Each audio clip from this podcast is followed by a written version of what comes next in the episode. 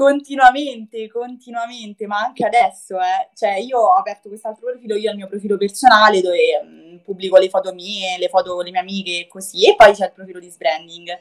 Ovviamente le mie amiche mi seguono su entrambi i profili e ancora adesso ogni volta che andiamo a prenderci un bicchiere di vino a fare aperitivo è una presa in giro costante sui reel che faccio, quindi balletti vari e cose oppure quando pubblico una riflessione un po' più così è una presa in giro, cioè il mio gruppo WhatsApp è intasato da, dalle, loro, dalle, loro, prese in giro, ma ci sta, ormai è diventata quotidianità, infatti spero che ascolteranno questo podcast così poi ne parleremo anche su questo, perché, perché cioè, così, i miei amici mm, costantemente mi prendono in giro, sto in pigiama e mi prendono in giro perché faccio video in pigiama, sono struccata con le occhiaie, mi prendono in giro perché sto struccata con le occhiaie è una costante. E come, come l'hai superata? Cioè, nel senso, non, cioè, l'hai sempre presa bene dall'inizio? Sì, ma perché io sono una persona zero. Eh, sono permalosa, però solo su altre cose. Nel senso, okay. da queste cose, su questi argomenti qua mi ci metto a ridere, sono super autoronica, ma proprio sui miei difetti in generale sono super autoronica. Quindi eh, ridiamo insieme e vabbè, è andata così. Sono Ale Ionescu ho creato Starters per raccontare la storia delle persone che vogliono lasciare una loro impronta nel mondo, andando a scoprire il perché delle loro azioni, ricavando trucchi e consigli per vincere la quotidianità, perché il successo è una somma di successi. Salve a tutti e benvenuti su Starters. L'ospite di oggi è una brand strategist, content creator e social media consultant. Ha un profilo chiamato Sbranding dove dà consigli sul come esternare il proprio potenziale tramite appunto strategie di branding. Lavora inoltre per Marketing Espresso come brand strategist e content writer e si occupa anche della scrittura dei contenuti del blog di Enzima, una creative agency situata qui a Roma. Signore e signori, vi presento Marta Vannelli. Benvenuta Marta. Ciao a tutti, grazie Co- per questa super introduzione. Grazie a te grazie. Marta per essere... Come stai? Tutto bene, tutto bene, un po' accaldata perché a Roma fa un po' di caldo, però, però si sta bene, si sta bene. Ma sì, Dopo la Puglia si sta benissimo. esatto, perché poi c'è stato il, il pane e pomodoro dove siamo stati tutti giù in Puglia, che faceva comunque caldo, ma il fatto di avere il mare lì ti dà proprio un respiro particolare. Invece qui a Roma, Esatto, per chi è di Roma lo saprà benissimo, si crepa e basta praticamente. esatto, fa troppo troppo caldo. Infatti Però, Roma d'estate non è un bel posto, non solo ad agosto. no, ma, ma infatti tu dove lavori? Tu sempre a casa? E dipende, a volte vado in coworking ad Ala 34 che sta a zona Monteverde Trullo e altre volte a casa, altre volte in giro per i bar, dipende. Ok, come, come ti trovi a lavorare a casa con questo caldo? Eh, ventilatore accanto, condizionatore in testa e via, passa la paura. Va benissimo, vabbè sì, il condizionatore salva la vita in questi casi. Ma ehm, hai detto appunto di Ala 34 che è il coworking di Enzima, giusto? Esatto, esatto, insieme Enzima lì il proprio, il proprio hub, il proprio ufficio, proprio hanno arredato un ufficio con tutte golia bianche e um, sono un po' pazzi, famiglia enzimata è un po' pazza e, e stiamo famiglia lì, lavoriamo. enzimata? Abbiamo... Eh sì, siamo la famiglia enzimata, ok, sì, ok, ok. Dall'enzima, enzima, siamo enzimati. Ok, enzimati. e sì, giochiamo, ci piace giocare con le parole.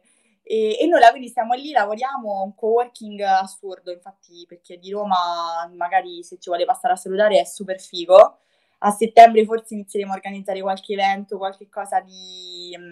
cioè recuperare quello che c'era in realtà prima, che poi il Covid ha, ha purtroppo interrotto, però, però molto motivante, un connubio di teste diverse che ti danno uno stimolo creativo assurdo. Esatto, ma poi secondo me veramente lavorare nei coworking cioè ti dà un boost su, non so, su tutto in una maniera imbarazzante. È vero, concordo, perché parli con l'avvocato, parli con i videomaker, parli con uh, la, l'agenzia di creativa oppure con uh, l'artista di turno, con il commercialista, tutte informazioni che poi fai tu e quindi è assurdo alla fine. Sì, sì, tutte veramente un insieme di, di cervelli tutti concentrati lì che ti portano a Veramente scalare le montagne da, da, da lì seduto è un'esperienza fighissima. vero. Quindi chi può vada, vada a provare il lavoro in coworking e non se ne pentirà assolutamente. E parlando di te inizialmente, allora tu eh, fai un sacco di cose, tutto, tutto sotto, sotto mentite spoglie del branding praticamente, ma come hai iniziato? Allora, allora, allora, allora. Diciamo, mi piace raccontare la mia storia perché poi la, cerco sempre di, di, romanzarla perché l'ho raccontata talmente tante volte che potrei scriverci davvero un libricino. Comunque, in realtà super easy, nel senso rispetto ad altre persone che magari hanno lavorato in azienda e poi si sono ritrovate a fare libri professionisti, la mia è stata una situazione super lineare. Io uh, due anni fa Uh, no, scusa, un anno fa appena ho iniziato la magistrale, io già lavoricchiavo nell'organizzazione eventi e, um, come hostess e come segreteria organizzativa. Un anno fa, quando ho iniziato la magistrale, ho detto provo a buttarmi in un altro lavoro, in un lavoro completamente diverso e quindi alla mia stilista uh, le ho proposto io ti gestisco i social gratuitamente e in cambio tu mi fai i trattamenti che voglio, che io mi faccio sempre win la win proprio. Esatto, strategia win-win trattamento omaggio in cambio di gestione social e lì ho iniziato a lavoricchiare utilizzando Illustrator, Photoshop, eh, facendo video, iniziando a fare video, iniziando anche a capire come funzionava la piattaforma da un punto di vista strategico, visto che all'università l'ho studiato però solamente dal punto di vista teorico.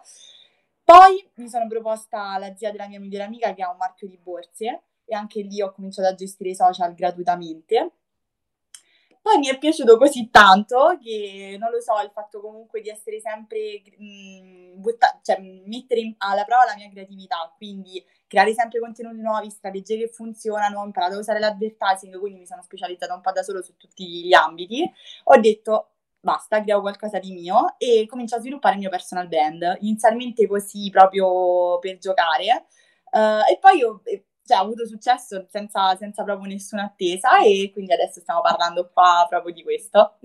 Mamma mia, e quanti, quanti anni fa hai iniziato? Ho iniziato uh, eh, due anni fa, perché la magistrale ormai l'ho iniziata due anni fa, quindi nel 2019. Mamma, da zero a sbranding proprio. Da zero a sbranding, esatto. Ma senti, ehm, come ti trovavi a fare le prime grafichine, le prime, le prime cose? Perché non so, ecco, di solito chi, chi gestisce, chi gestisce i social deve anche sapere un po' di grafica, ma non è chissà che, che cima molte volte. Tu come, come ti sei giostrata? Allora, inizialmente Canva, vabbè, Canva è il migliore Ok, amico, solito. ma anche dei, di- dei migliori social media manager, cioè nel senso comunque è una piattaforma super completa, però non mi bastava perché poi ovviamente non mi andava di fare le cose uguali agli altri, quindi Pinterest, Dribble, uh, Behance, penso si pronunci. Sì. Prendevo ispirazioni, ho iniziato a fare i corsi su YouTube per utilizzare Illustrator e quindi le grafiche che magari erano troppo semplici su Canva le riportavo su Illustrator per creare qualcosa di un po' diverso inizialmente facevano schifo, lo ammetto. si vedo Ma all'inizio fanno tutte sempre, sempre schifo le cose, no? No, no, terrib- terribilanti. Cioè, se vedo le foto archiviate del profilo del, dell'estetista, dico no, vabbè. Archiviate poi perché le hai proprio tolte da, dalla no, circolazione. Ovvio, ovvio, ovvio. Quando poi il livello aumentava, archiviavo quelle precedenti perché erano davvero terrificanti. Però poi piano piano, sviluppando un po' creatività, vedendo un po' altri videocorsi, tutorial, alla fine un po' l'indole creativa ce l'avevo, quindi ho solamente perfezionato. Mamma mia. E nel frattempo facevi anche l'università? Sì, sì, sì, sì, università magistrale, eh, lavoravo sempre negli eventi perché ovviamente in qualche modo dovevo pagarmi la vita. E, um, e, poi, e poi da lì ho cominciato a lavoricchiare per altri amici, passaparola così e poi alla fine è diventato il mio lavoro. Mamma mia, mamma mia. Vabbè, è comunque un bell'inizio perché cioè, sai, sei partita a fare le cose gratis, ti sei messa in gioco e poi piano piano hai girato. E da lì come sei arrivata? Allora, innanzitutto, perdonami, come ti sei trovata a gestire sia il lavoro, perché alla fine eh, eh, era un lavoro, e l'università? Allora, mhmm, il fatto è che io dal prima dal primo anno di triennale lavoravo, cioè proprio perché avevo bisogno di una mia indipendenza economica, quindi il fatto comunque di fare l'hostess, organizzare gli eventi, quindi dover stare magari 12 ore in piedi sui tacchi a organizzare l'evento oppure a partecipare all'evento stesso, per forza di cose poi sono riuscita a organizzarmi e quindi è stato semplicemente un continuare questa cosa, poi la magistrale comunque un po' per il Covid, un po' proprio perché gli esami erano la conseguenza di quello che avevo studiato alla triennale, è stato molto vissuto in maniera molto più semplice. Okay. Quindi il fatto di studiare a casa e poter lavorare di conseguenza da remoto è stato un po' è stato semplice da gestire, ecco. Però più lo fai, più ovviamente ti abitui e quindi sei proiettata a, a cioè sei propenso a poterlo fare. Sì, perché comunque è ripartita già dalla triennale ad avere, anzi per te magari è stata pure um, una cosa un po' più semplice, no? La magistrale, perché oltre il percorso di studi poi lavoravi da casa, non dovevi stare sui esatto. tacchi ore e ore e ore, quindi era molto più, molto più easy. E tu hai, hai seguito il primo anno della magistrale, il secondo anno della magistrale tutto a distanza, no? Tutto in DAD, tutto in DAD. E ti dicevo, cioè è stato in realtà una fortuna, almeno dal mio punto di vista, perché il fatto di non dover stare un'ora e mezza sui mezzi, andata, un'ora e mezza ritorno, dover stare tutto il giorno in città universitaria, perché comunque da casa mia sono almeno un'ora di macchina, comunque mi ha aiutato perché un conto è studiare a casa e avere i propri tempi, un altro conto è dover stare ai tempi della città di Roma, che diciamo un, sono un po' direzionati. non, non eccelle, no, è vero. No, su, su, su, per quanto riguarda la DAD sono d'accordo con te, cioè secondo me abbiamo fatto un passo in avanti perché eh, appunto alcuni giorni uno può benissimo decidere di dire oh oggi ho delle fa- da fare delle cose, seguo da casa, tanto comunque è sempre, sempre lezione, eh, voglio dire.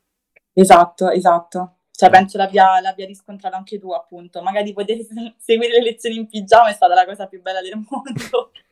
Ah, tu le seguivi in pigiama? Sì, io mi svegliavo, io sono sempre al, dal liceo che ogni volta mi devo svegliare le ore prima per andare o al liceo o all'università. Quindi è stato bellissimo potersi svegliare dieci minuti prima, caffettino, pigiama, lezione. Cioè, una pazzesco. svolta, una svolta. No, io invece mi, mi cambiavo perché se no proprio non, non entravo nel mood, anzi a- ancora peggio. Madonna. Ehm, ok, quindi hai iniziato a lavorare mentre facevi proprio l'università, quindi dalla triennale. E uh, come si è evoluto Sbranding? Allora, Sbranding è nato durante la quarantena, quindi era aprile, 21 aprile, 24 aprile. Come ti dicevo, mi ero stancata, cioè non nel senso stancata, volevo creare qualcosa di mio, dove esprimere me stessa, la, la mia creatività, quello che volevo comunicare. E quindi da lì ho iniziato. Anche lì, se andiamo a vedere le grafiche prima, ovviamente erano, cioè almeno dal mio punto di vista, bruttissime, ma cioè, non erano belli- bellissime, cioè come lo intendo io il bello. Hai archiviato anche quelle? No, no, no, no, su Ok, ok. È rimasto tutto, proprio perché voglio andare a rivedere e poi vedere l'evoluzione che c'è stata dal prima al dopo. E, e nulla, quindi da lì ho cominciato, ho cercato di medesimarmi in quelli che erano i problemi delle persone, cercare anche di costruire quella che era la mia personalità. E da là è stato un percorso proprio di co-creazione con le persone che mi seguivano, che mi davano costanti feedback da quello che imparavo io e le mie esperienze poi lavorative conseguenti e da lì è stato un processo continuo di miglioramenti, magari anche passi indietro, passi in avanti, un po', un po così. E l'inizio proprio come è stato? Perché eh, alla fine è un profilo che poi tu, cioè, ti apri a tutti, ti apri, tra virgolette, al giudizio di tutti, perché con i social è principalmente quello. E com'è stato magari anche a livello personale, eh, amicizie, eccetera? Ti sei sentita un po', oddio, ma che sto facendo? Oddio, oddio, oddio. Continuamente, continuamente, ma anche adesso, eh. Cioè, io ho aperto quest'altro profilo, io ho il mio profilo personale dove mh, pubblico le foto mie, le foto delle mie amiche e così, e poi c'è il profilo di Sbranding. Ovviamente le mie amiche mi seguono su entrambi i profili e ancora adesso ogni volta che andiamo a prenderci un bicchiere di vino a fare aperitivo è una presa in giro costante sui reel che faccio, quindi balletti vari e cose. Oppure quando pubblico una riflessione un po' più così è una presa in giro, cioè il mio gruppo WhatsApp è intasato da, dalle, loro, dalle, loro, prese in giro, ma ci sta, ormai è diventata quotidianità, infatti spero che ascolteranno questo podcast così poi ne, ne parleremo anche su questo, perché, perché cioè, così, i miei amici mm, costantemente mi prendono in giro, sto in pigiama e mi prendono in giro perché faccio video in pigiama, sono struccata con le occhiaie, mi prendono in giro perché sto struccata con le occhiaie è una costante. E come, come l'hai superata? Cioè, nel senso, non, cioè, l'hai sempre presa bene dall'inizio? Sì, ma perché io sono una persona zero. Eh, sono permalosa, però solo su altre cose. Nel senso, da queste co- su questi argomenti qua mi ci metto a ridere, sono super autoronica, ma proprio sui miei difetti in generale sono super autoronica, quindi eh, ridiamo insieme, vabbè, è andata così. No, veramente è vero. Sì, ehm, dovremmo, dovremmo essere un po' più, cioè ridere un po' più di noi stessi tutti quanti, no? Perché molte volte quello che frenano, oh, cioè quello che frena le persone ad iniziare un qualcosa è proprio la paura del giudizio degli altri, no? Esatto. Cioè, finché sono altri al di fuori della tua cerchia, cioè lì non, non ti deve fregare niente, a meno che non siano critiche costruttive. Se sono i tuoi amici e giocano in modo scherzoso, cioè va bene pure prenderla alla leggera. Io penso di sì, cioè nel senso appunto la cosa più difficile per i progetti è, è iniziare. Poi nel Esatto. momento in cui inizi, alla fine è un percorso in collina, no? All'inizio magari è un percorso mh, un po' più montano, poi quando inizi diventa un po' più una collinetta, per alcuni anche una pianura. E in altri casi anche una bella discesa, cioè un ritorno verso, verso la base. Però, mh, nel senso, alla fine veniamo criticati ogni giorno, no? Sia per quello che diciamo che per quello che non diciamo. Quindi tanto vale dire la nostra e iniziare un percorso che ci fa essere felici sia con noi stessi, ma anche che ci permette di migliorare a livello personale e lavorativo. Esatto. Tu sei migliorata con, con Sbranding? Cioè a livello Sì. personale? Allora, mi sento in questo momento un sacco introspettiva. Cioè, Ok. prima magari vivo le cose con molta più superficialità, cioè vi- vivo le cose e ok, sono andate così. Non lo so se è grazie ad altre persone con cui sono entrata in contatto oppure proprio grazie al fatto che io abbia messo me stessa in un progetto, che poi è un progettino, eh, non è un- questa cosa Sì, così, sì, sì, però sì, sì. è comunque un mio progetto. Boh, mi ha fatto essere un sacco più introspettiva, ma anche parlare con persone nuove, aprirmi a nuove cose. eh. Prima non l'avrei mai fatto, ero molto più chiusa, proprio perché diciamo che a Roma in generale siamo molto chiusi, abbiamo la nostra comfort zone, la nostra amicizia, i nostri quartieri ciao. Mentre comunque Sbranding, ma anche le persone che ho conosciuto grazie a Marketing Espresso, Enzima, cioè cerco di spaziare e di creare contatti con altre persone, perché anche parlare con te, magari chiudendo questa chiamata, dico, ah, vedi Alin, mi ha, mi ha trasmesso questa cosa che prima non ci avevo mai pensato, ecco. No, è vero, ti apri un po' gli orizzonti perché alla fine ti fai contaminare da, da moltissime persone super valide tutte quante, quindi ti migliori anche tu grazie a loro. Esatto, immagino pure per te valga la stessa cosa, cioè Sì, con ma per me, podcast... per me, guarda, è, è- una cosa fondamentale. Io infatti ogni volta, eh, testimone la mia ragazza, ogni volta che, che finisco un podcast, mando sempre l'audio a lei in cui dico, no, vabbè, cioè, que- questa sta storia, Marta, no, vabbè, spettacolare, veramente troppo forte, mi ha detto questo, quest'altro, veramente una grande. Ogni volta è sempre così. Eh, ti credo, ognuno ti Quindi... lascia qualcosa. Sì, sì, è veramente assurdo. Infatti è bello pure rivedere che mh, hai tutta la trafila di persone, no? E da ogni persona in qualche modo ho preso qualcosa, ho raccolto qualcosa, non in modo negativo, egoistico, ma proprio a livello di, di stima, di ammirazione per un qualcosa che, che ha fatto la persona che- con, con la quale ho parlato. Per esempio con te, cioè il fatto che hai iniziato a lavorare già dalla triennale. Cioè, per me è di totale stima, cioè ti sei messa lì, zero, zero scuse, zero, zero lamenti e robe e, e via. Cioè, poi ti stai costruendo comunque il tuo, il tuo futuro, per così dire. Ci proviamo, ci proviamo. Sì, ma ehm, ecco, hai parlato appunto di marketing espresso, ma com'è stato il contatto con, con i ragazzi di marketing espresso? Allora, eh, con i ragazzi di Marketing Espresso, dopo aver aperto Sbranding, proprio a maggio, quindi un mesetto dopo che avevo aperto e ho cominciato, io considero loro li seguo da quando sono nati, quindi dal giorno zero praticamente, che insieme alle mie amiche all'università ci mandavamo i loro post. Quindi sono sempre stati una realtà che ammiravo tantissimo e che guardavo tipo, oddio, non li raggiungerò mai, non li, Sì. non li conoscerò mai. E poi niente, a maggio ho mandato la candidatura per scrivere gli articoli del blog, mi hanno selezionata e da lì ho cominciato a scrivere gli articoli.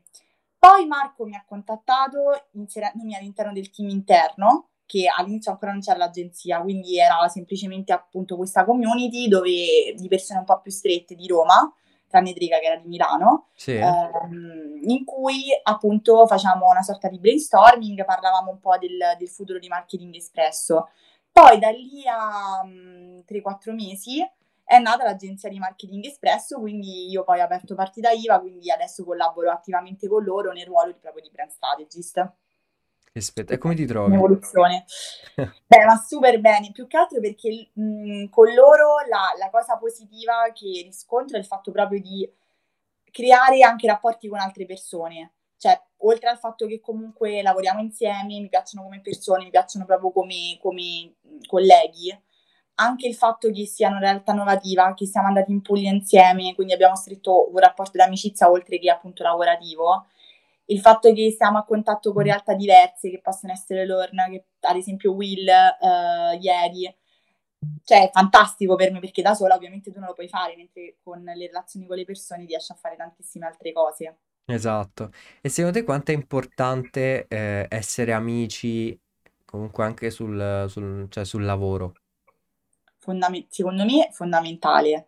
Cioè, io non guar- cerco sempre di non guardare in modo opportunistico le persone che- di cui mi circondo, ma anche agli eventi. Che ne so, solamente per capire informazioni oppure per conoscerlo, per avere qualcos'altro in seguito. Cioè, io cerco proprio la relazione con la persona che ho di fronte. Cioè, non, è un rapporto superficiale. Se parlo con una persona è perché magari voglio scoprire di più di quella persona, quindi anche stringere un'amicizia, anche una conoscenza con quella persona per me è fondamentale.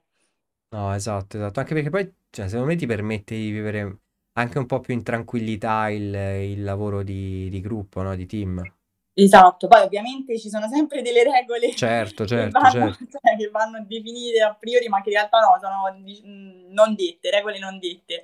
Però secondo me è fondamentale, proprio perché siamo una generazione diversa rispetto a quella dei nostri genitori. Cioè, quando io ho detto vado con Marketing Espresso in Puglia, i miei dicevano ma che è andata a fare una vacanza, che sono amici tuoi. Sì. Invece no, per, per me è da vivere completamente in modo diverso, cioè per me appunto il collega deve essere anche un amico, magari tra dieci anni non lavoreremo più insieme, però comunque rimane una persona fissa che io ho qui vicino a me. Sì, sì, sì, sì. E se dovessi dare un aggettivo a- al gruppo che si è creato di, di Marketing Espresso? E io direi pazzesco perché, perché io dico sempre la parola pazzesco, mi prendono in giro per, per come la dico, quindi direi ti dico pazzesco così proprio di getto. Pazzesco perché? Per, per i motivi che hai detto prima?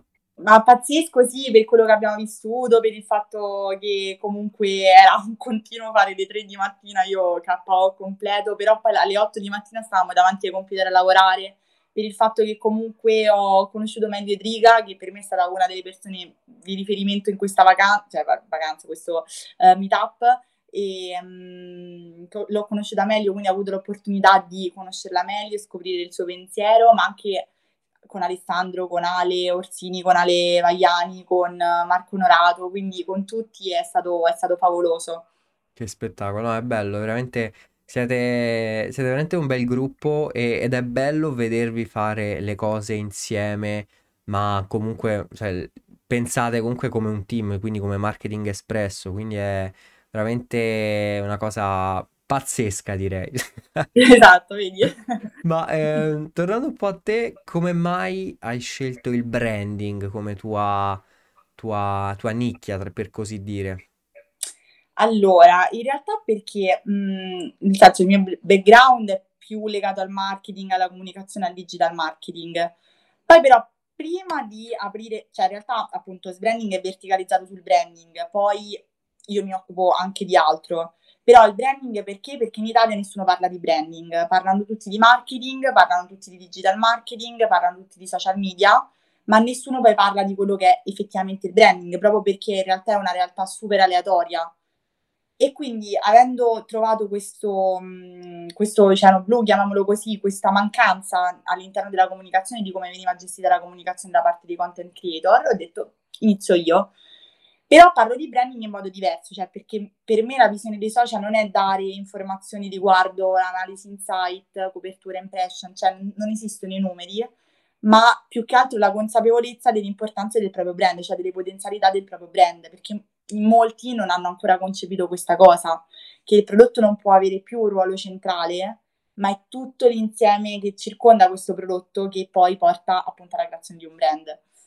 Esatto. E la cosa principale è la community, o sbaglio? Assolutamente, quello poi quando si fa personal branding, il fatto di mh, inserirsi in un dialogo costante, in un confronto costante con la propria audience, con le persone che, che ti seguono è fondamentale, proprio perché appunto non sono followers, non sono numeri, sono persone, quindi per me hanno sono ancora, cioè nel senso ancora mi imbarazza quando le persone poi nel mondo reale vengono a me e fanno ah ma tu sei branding perché cioè per me è tipo assurdo però, però è bello, cioè è una, una, cosa bellissima e spero nel mio piccolino di, di creare, di portare un impatto positivo. Ecco, come la prendi questo fatto di, mm, di, delle persone che ti riconoscono e ti chiedono magari autografi, foto? E... autografi ancora non è successo, autografi ancora non è successo. Però strano, cioè io pure infatti agli eventi di networking sono un sacco a disagio, proprio perché cioè, io non sono una, una, ragazza normalissima, anzi se mi conoscono nella vita reale sono anche una persona super sbadata.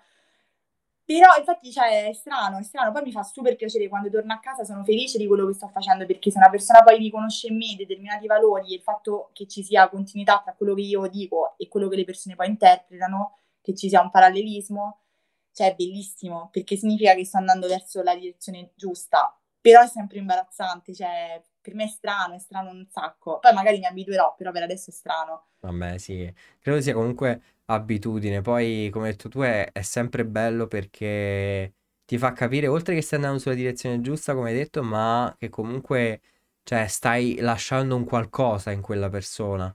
Cioè, si è ricordata di te e se si è ricordata di te c'è un motivo, quindi è veramente una, una bella cosa. Cioè, ti rende comunque, ti dà la pacchetta sulla spalla. Bravo, no? capito? Quella, quella, che sta qui dice brava. Esatto, esatto. Ma senti, t- parlando sempre di branding, ehm, hai qualche magari brand che tu prendi come tua musa ispiratrice, a parte la spammata Apple? Eh, no, allora io vado, cerco sempre di uh, prendere brand piccoli Ok. Perché secondo me dal piccolo poi si fa la differenza perché eh, nessuno di noi quando inizia ha un capitale da, in- da, investire elevatissimo, quindi deve anche partire dal piccolo, quindi bisogna portare esempi pratici e concreti. Io porto sempre l'esempio di Vera Lab perché dal mio punto di vista è stato uno dei brand che ho amato sin da subito proprio per il suo ton- modo di comunicare, modo di creare comunità, ma anche di portare avanti un progetto che appunto mette in secondo piano il prodotto. Cioè okay. si crea un sistema di identificazione da parte delle persone che va oltre il semplice prodotto, la, il semplice scrub o la semplice skincare, cioè proprio un modo di sentirsi, di vedersi e di rispecchiarsi nel brand. Quindi Vera Lab ti dico assolutamente ok ed è una cosa che possono in realtà fare tutti perché se si studia un attimo la loro strategia è una cosa che può essere riadattata a tutti. Mi piace tantissimo anche il brand di Michelle Hunziker Govi, Uh, anche in questo caso prodotto in secondo piano, tipo di comunicazione uh, super, ma anche la newsletter, come gestiscono la newsletter, la comunicazione a me fa impazzire, poi pure il packaging mi piace tantissimo, mi piace proprio tanto tanto. E, e poi ti direi, in realtà mh, più d- mh, da un punto di vista trasmediale, proprio mi piace molto come, ti sto prendendo tutti esempi di brand femminili, però vabbè. Va, va, non ti preoccupare. Abbiamo anche pubblico femminile, eh, non ti preoccupare, no, vai okay, tranquilla. Ok, okay. E, um, mi piace tanto tanto Lush come comunica perché riesce a integrare quella che è l'esperienza offline al mondo online e quindi riesce a creare anche in questo, in questo caso la parte branding è più trasposta all'offline che all'online però come, come comunica mi piace, mi piace tanto proprio a livello di posizionamento quindi questi tre. Poi se me ne viene in mente un altro lo aggiungo. Su Vera Lab ci sto, a parte grazie alla mia ragazza, ma ehm, la, la founder Cristi, Cristi Fogazzi... Sì, non... la lesionista cinica. esatto, è stata, è stata intervistata da poco da, da Montemagno e appunto ho visto la sua intervista e è partita da zero. Cioè, nonostante sia appunto un estetista normale, possiamo dire, è riuscita a creare un bel impero a Roma, cioè sì a Roma, in Italia. In Italia, in Italia, ma anche eh, all'estero mi sembra che facciano le spedizioni. Comunque sì, lei grazie poi a, alla Spora, se, se, non sbaglio, si è costruita proprio un personal brand che poi ha riportato tutti quei valori nel suo brand, quindi per questo è, è importante poi la persona, no? Cioè io spesso parlo di umanizzazione dei brand, proprio perché se un brand mette al centro esclusivamente il prodotto, non è un, cioè non è un brand o comunque perde tantissimo del proprio valore. Se metti dietro una persona o cerca di mettere al centro le persone, è completamente diverso, infatti Veralab è l'esempio pratico e tangibile di questo. Esatto, anche perché poi ritorna beh, sempre eh, in mente il discorso di Simon Sinek, ovvero che le persone non comprano che cosa fai, ma cioè il Esatto, perché lo fai. Esatto. E umanizzare o comunque mh, far sentire le persone capite è la cosa fondamentale per un brand. Esatto, per questo ti dico, si parte dal piccolo, tutti lo possono fare, l'importante è avere la consapevolezza di come poterlo fare, perché se non si costruisce un po' l'architettura del palazzo, il palazzo poi crolla dopo un po', no? Oppure se si costruisce su un terreno instabile, il palazzo crolla. Cioè, il brand, il branding è la fonda- il- il- sono le fondamenta di un palazzo che ti permettono poi di mantenerlo eretto a più a lungo e per- all'infinito in realtà. Esatto. E appunto, parlando proprio di questo, hai qualche consiglio, magari, non so, libri, ehm, parte profili da seguire oltre il tuo, eh, proprio dalle quali prendere spunto come strategie? Allora, Dane Walker, pazzesco. Dane Walker poi ha un- una pubblicazione super frequente, bravo bravo. E in realtà molto interessante anche il blog di, mm, mi sembra si chiama Me- Mermaid, eh, no, Le, F- Le Flower, che è in inglese Ok. però, eh, super interessante. Ti direi anche, in realtà, sempre Marketing Espresso, perché Vabbè, lì è certo. formazione gratuita a 360 gradi. Tra l'altro, novità, da settembre mm, uscirà un'Academy super, super innovativa, però ancora dobbiamo, dobbiamo non, non Niente comunicare spoiler, niente spoiler, spoiler, se no poi ci tagliano, ci tagliano qua, eh. No, una cosa pazzesca, quindi poi, poi vedrete. E, mm, mm, mm, ti direi anche dal punto di vista proprio di mindset, mm, ti direi il profilo di Luca perché mm, ti fa ragionare su determinate cose che da solo non ci, magari non ci saresti arrivato, proprio perché chi parla di marketing è super verticalizzato sul marketing. Sì. E mm, mentre lui cerca anche di spaziare, quindi è interessante anche per quello. Il profilo di Daniele Proietti, che ultimamente lui è super verticale sul marketing e la gestione di e-commerce, però è molto molto interessante. Poi in realtà di branding e branding in modo super focalizzato non ne parla quasi nessuno proprio perché è una realtà super aleatoria, quindi è difficile poi metterla in pratica e parlarne praticamente. Però questi profili sono, per me sono super utili e trovo un sacco di informazioni. Ti ringrazio, ti ringrazio. Che poi hai detto è difficile parlarne in modo pratico, ma tu lo fai benissimo, eh? Quindi c'è tanto di cappello, eh? Chapeau. No, in realtà, in realtà è che cerco sempre di, tras- di metaforizzare quello che è poi il branding effettivo, no? Cioè io non parlo mai di branding questo è, oppure il branding non è questo, è questo. Cerco Sì, sempre sì. poi di trasporlo nelle cose reali. Quindi, ad esempio, avevo fatto la metafora del branding come torta al pan di Spagna, oppure No, no, questa, questa ce la devi raccontare. perché allora appunto a me piace fare i paragoni perché secondo me uno comprende meglio le cose se fa i paragoni con le cose reali con le, Esatto. le realtà che ci circondano quindi dato che io sono una super golosa proprio potrei mangiare dolce all'infinito mi è venuto in mente questo parallelismo con la torta al pan di Spagna che la torta al pan di Spagna è la base della pasticceria italiana eppure è la cosa più complessa poi da rifare a casa il branding è la stessa cosa e soprattutto la torta al pan di Spagna, una volta che riesce bene, la puoi fare in mille modi diversi e poi ci sarà sempre la ciliegina sulla torta, che è quella caratteristica distintiva che poi ti contraddistingue rispetto agli altri. Oh, guarda, eh, sono rimasto scioccato da come è eh, perfetta questo, cioè come è perfetto questo paragone. No, è assurdo, è assurdo. Infatti adesso mi è venuta voglia, anche il tiramisù dentro il frigorifero, dopo lo mangerò. però, però sì, no, perché riesci a comprendere meglio le cose. Se fai i paragoni con, le- con la, la realtà circostante, poi riesci a riadattare la parte più, diciamo, accademica o comunque ehm, la parte accademica, chiamiamola così, alla realtà e quindi riesci poi a replicarla e a farla tua. Esatto, esatto, grandissima. E eh, senti, mh, abbiamo parlato appunto di torta al pan di Spagna, ma quando è che ehm, non viene fatta bene quella torta al pan di Spagna? Cioè, quando è che, cioè, quali sono gli errori più comuni che portano poi a, non- a un risultato non eh, desiderato? Eh, allora, come la torta al pan di Spagna, se sbagli le dosi, viene male. Ok. Quindi se sbagli comunque a gestire quella che è appunto la, il branding, si parla di architettura, no? Quindi se sbagli la tua value proposition, cioè che non rispo- corrisponde poi ai valori effettivamente professati nella vita reale, sul lungo periodo rischi di ledere completamente la tua reputazione. Quella che è la mission e vision so- vanno sempre impostate, vanno sempre ricercate, bisogna comprendere qual è la propria visione, altrimenti sul lungo periodo non si hanno degli obiettivi, non si ha un focus su dove dov- dovrebbe andare il proprio brand. Mm-hmm. Errori più comuni è appunto il fatto di commercializzare il proprio prodotto, il branding non è questo, il branding è comunicazione, quindi creare un sistema identitario dove le persone si rispecchiano e si ritrovano. Non è semplicemente vendere un prodotto, a quello ci pensa il marketing, il branding è tutta la costruzione di un impero intorno di appunto un'architettura solida che permette di far risaltare il prodotto in maniera implicita, senza dover per forza professarlo a parole, a parole esplicitamente. Il fatto di non avere una strategia, perché molto spesso iniziamo, ok, sì, andiamo, tutto figo, tutto bello, poi però la strategia dov'è?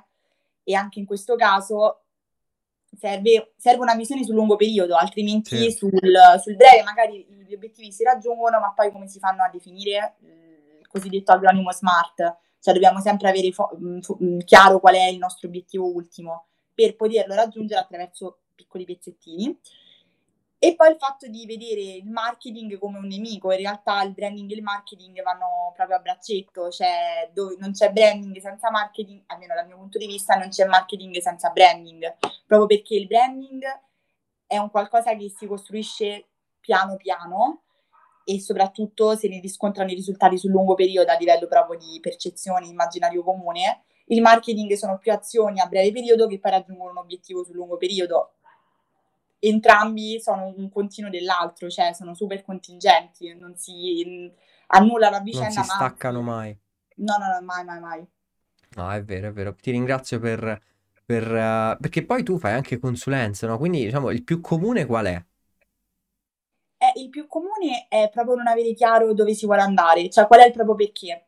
Appunto, le persone iniziano e dicono: Ah, sì, io voglio vendere questo, io voglio vendere quest'altro. Ok, sì, ma perché lo stai facendo? E soprattutto su quale architettura ti vuoi basare, su quali, eh, su quali fondamenta ti vuoi basare, cioè quali sono i tuoi valori che professi, perché le persone devono scegliere te. E Mhm. molti non ce l'hanno chiaro proprio perché appunto pensano: Ok, io vendo l'orologio, l'orologio le persone devono comprare.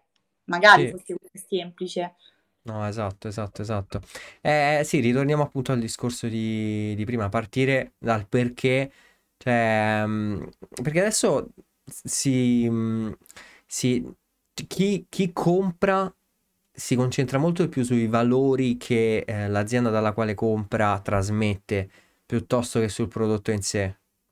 Ass- no, è vero, assolutamente. O magari è il modo in cui quel brand comunica. Esatto, perché è tutta una questione di comunicazione e di percezione. Perché io posso anche professare determinati valori, poi però non, non attuarli, poi però i nodi vengono sempre al pettine e quindi la mia brand equity, la mia brand reputation si ledono, cioè si rovinano completamente ed è difficile poi recuperarlo.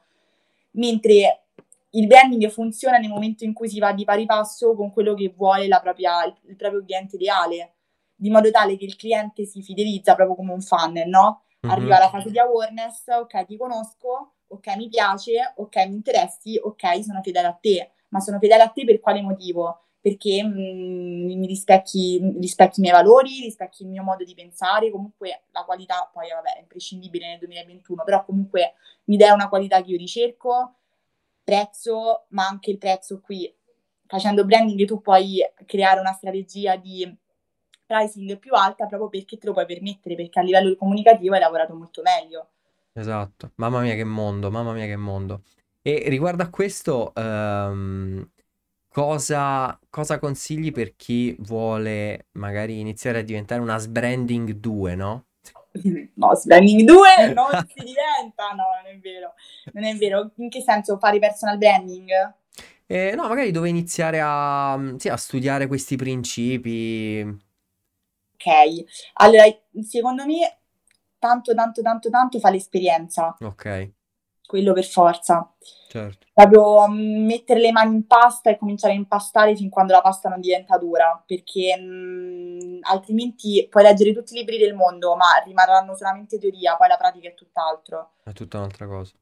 Questo, farsi contaminare da mondi diversi, quindi non rimanere verticalizzato su un singolo su una singola professione, che può essere appunto quella del brand strategist, ma cercare di farsi contaminare da quella che è la mentalità da growth hacker, da um, copywriter, da storyteller, da social media manager, ma anche semplicemente da chi studia economia, cioè perché no? Sì.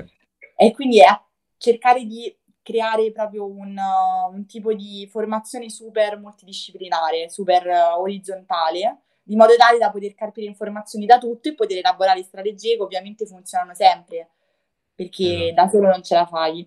Quindi questo è, secondo me, la cosa migliore è esperienza, formazione costante e multidisciplinarietà. Esatto, anche gratis esperienza all'inizio, eh, secondo me. Cioè, si può fare benissimo. Marta l'ha fatto e ora spacca nel suo, quindi state tranquilli. Ha voglia. Ma, eh, senti, Marta, ma ehm, come ti organizzi la giornata? Cioè, il tuo... Mm, hai un calendar, usi un qualcosa? E allora, io uso principalmente, ho provato con Notion, però erano troppe app, uh, incasinavo. Vado di calendar e mm, di memoria, poi ho ancora l'agendina mm, in cui scrivo le cose che voglio ricordarmi, quindi quando scrivo poi mi ricordo. Quindi un po' mente, un po', un po' memoria e un po' calendar. Calendar migliore amico ormai, cioè proprio... Beh, ti crei proprio i blocchi per orario? No, quelli là riesco, nel senso mi, mi faccio promemoria per, le, per i task della giornata. Ok. Inizialmente usavo Trello, poi però lì appunto troppe app. Quindi app eh, si è persa. tutto su calendar, mi segno le task da fare, molte me le ricordo a mente e, mm, e poi in base ai vari impegni giornalieri, che ne so, consulenze, call, chiamate di allineamento, tutto su calendar. Perfetto, perfetto. Quindi vai tutto lì e, e non ti perdi nulla. E ti programmi le cose a inizio settimana, eh, roba di questo tipo? Mm, no, in realtà su questo non è che sono disordinate, è che proprio magari lunedì, cioè me li gestisco io i tempi. La cosa che cerco di fare è di dopo le 9, a meno che proprio non sono fusa, non si lavora. Perché Ok cerco sempre di mettere la vita personale sopra quella lavorativa. Certo, certo. Sì, perché poi se inizi a lavorare poi dopo le 9 inizia, entri nel flusso, capito, di, di- di lavoro serale e non ne esci più perché poi ti svegli tardi, eccetera, eccetera, eccetera. No, è vero. Ma senti, ehm, hai qualche libro da consigliare? Allora, Che ti ha dato qualche good vibes in generale, non solo di, di marketing, eccetera? allora, eh, su consiglio di Driga dovrò rileggere i libri di Murakami, Ok. perché sto cercando di, in questo momento, secondo me, sempre riprendendo il discorso di prima, ok studiare il marketing, ok studiare il branding, ma capire come funziona la società è molto più importante, Mm. perché se non è chiaro come funzionano le persone, è difficile poi definire delle strategie che funzionano. Infatti mi sono prefissata di leggere un libro di Murakami che si chiama L'arte di correre, eh, qualcosa con il correre, proprio per capire come funziona un po' meglio la, la società e, mm, e noi stessi. Poi lato, lato branding ti dico, allora, super interessante il libro di Andrea Fontana, eh, Storie che incantano, sullo storytelling, che comunque è sempre importante. È un libro super ben fatto. Neurobranding di, di Otto è stata una Neurobranding, un- l'hai letto tu? L'ho letto, l'ho letto, è Ma è un mattone figo. enorme. Eh, lo so, eh, ma è stato bellissimo. Ci ho fatto anche riassunti sopra perché è super interessante. Ok, ok, Tra perché... l'altro, dimmi, Vai, vai, vai, vai. No, mi hanno, da- mi hanno inviato anche libri di neuromarketing, del manuale di neuromarketing di Biotto e, e neurocopywriting di La Rosa. Infatti non Mamma vedo l'ora mia. di leggerli. No, è vero, neurobranding eh, non sei la sola che ce lo, ce lo consiglia, quindi veramente merita, merita per forza. No, è super. E poi in Italia non c'è nessuno che parla di neuro, neuromarketing, neurobranding in maniera comunque interessante e attuabile, attua- attuabile. Quindi super consigliato. Tra l'altro Diotto lavora molto bene anche su LinkedIn, quindi cioè, per chi vuole si iscrive alla newsletter perché è super interessante. E, mm, e poi intelligenza emotiva di God- God- Goldman. Goleman, Goleman, sì. Goleman, Goleman, Intelligenza emotiva è vero, si collega poi molto al discorso del capire la società che hai detto prima, è, è devastante quel, quel libro, quindi assolutamente. Va Ah, ecco, benissimo, un vai, vai. sul branding, sul branding interessantissimo il manuale della marca, me ne ero scordato. Manuale della marca? Il manuale della marca della Minestroni. Per chi si sta approcciando al mondo del branding e vuole capire un po' meglio come funziona, è veramente interessante. Cioè, la base per, il per fare branding poi. Perfetto, perfetto. Grazie mille Marta, veramente una bellissima chiacchierata, un sacco di ispirazione e ti ringrazio davvero. Io ringrazio te perché è una cosa super figa quella che stai facendo e soprattutto super motivante per le persone che, che sentono anche solamente una storia, eh, che può essere la mia o quella di cento altre persone, però pure questo è un Esatto. progetto top. Grazie mille, grazie. Ciao. Ciao ciao!